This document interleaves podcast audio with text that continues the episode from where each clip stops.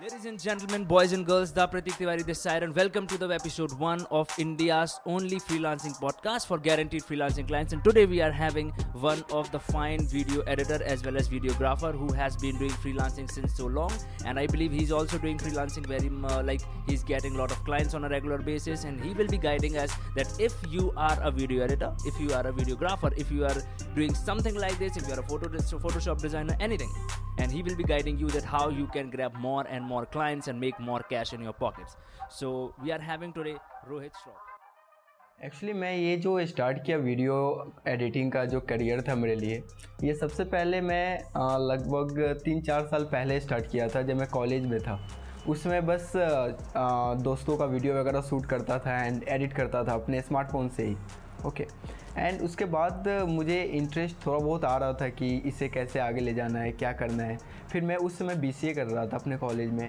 And वहाँ पे मैं कोडिंग वगैरह कर रहा था। लेकिन इंटरेस्ट मेरा उसमें उतना नहीं था ओके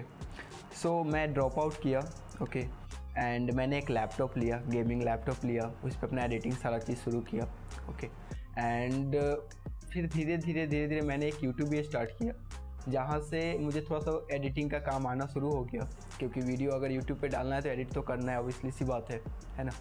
तो मैंने फिर एडिटिंग करा थोड़ा बहुत, फिर उसके बाद क्या हुआ कि मुझे थोड़ा और अच्छा एडिटिंग करना था तो धीरे धीरे टाइम बढ़ता चला गया और एडिटिंग मेरा सही होता चला गया। उसके बाद बात आई कि अब इस चीज़ को कैसे, इस चीज़ को यूज़ करके कैसे पैसा अर्न किया जाए राइट किसी भी चीज़ को हम सीखते हैं ताकि हम पैसा अर्न करें। तो मैंने एक बार एक जॉब भी किया ठीक है? राहुल सर के पास Rahul Bhatnagar as you know of you okay तो आपने लाइक फुल टाइम जॉब किया वहाँ पे? या राइट मैंने फुल टाइम जॉब किया। As a video editor yes as a video editor full time job किया उसके बाद वहाँ पे बहुत सारा चीज़ अब तो उतना यूज़ नहीं आ रहा था उनके वीडियो में। फिर भी एक जो टाइम होता है कि इतना देर मुझे एडिटिंग करना है आठ घंटा। नौ घंटा एडिटिंग करना पड़ता था। तो हैबिट बन गया कि इतना देर एडिटिंग कर रहे हैं और बोर नहीं होता था मैं। यू सो मच रोहित आपने इतना इतना खूबसूरत तरीके से समझाया that what freelancing and video editing as well as कैसे कोई इंसान अगर चाहे तो फ्री लांसिंग कर सकता है वीडियो एडिटिंग के अंदर एज वेल एज आपने इतना अच्छा वक्त दिया अपना, और बहुत सारी चीज़ें हमने, मुझे भी आज लिटरली आपसे बहुत सारी चीज़ें ऐसी है जो मैंने खुद ने सीखी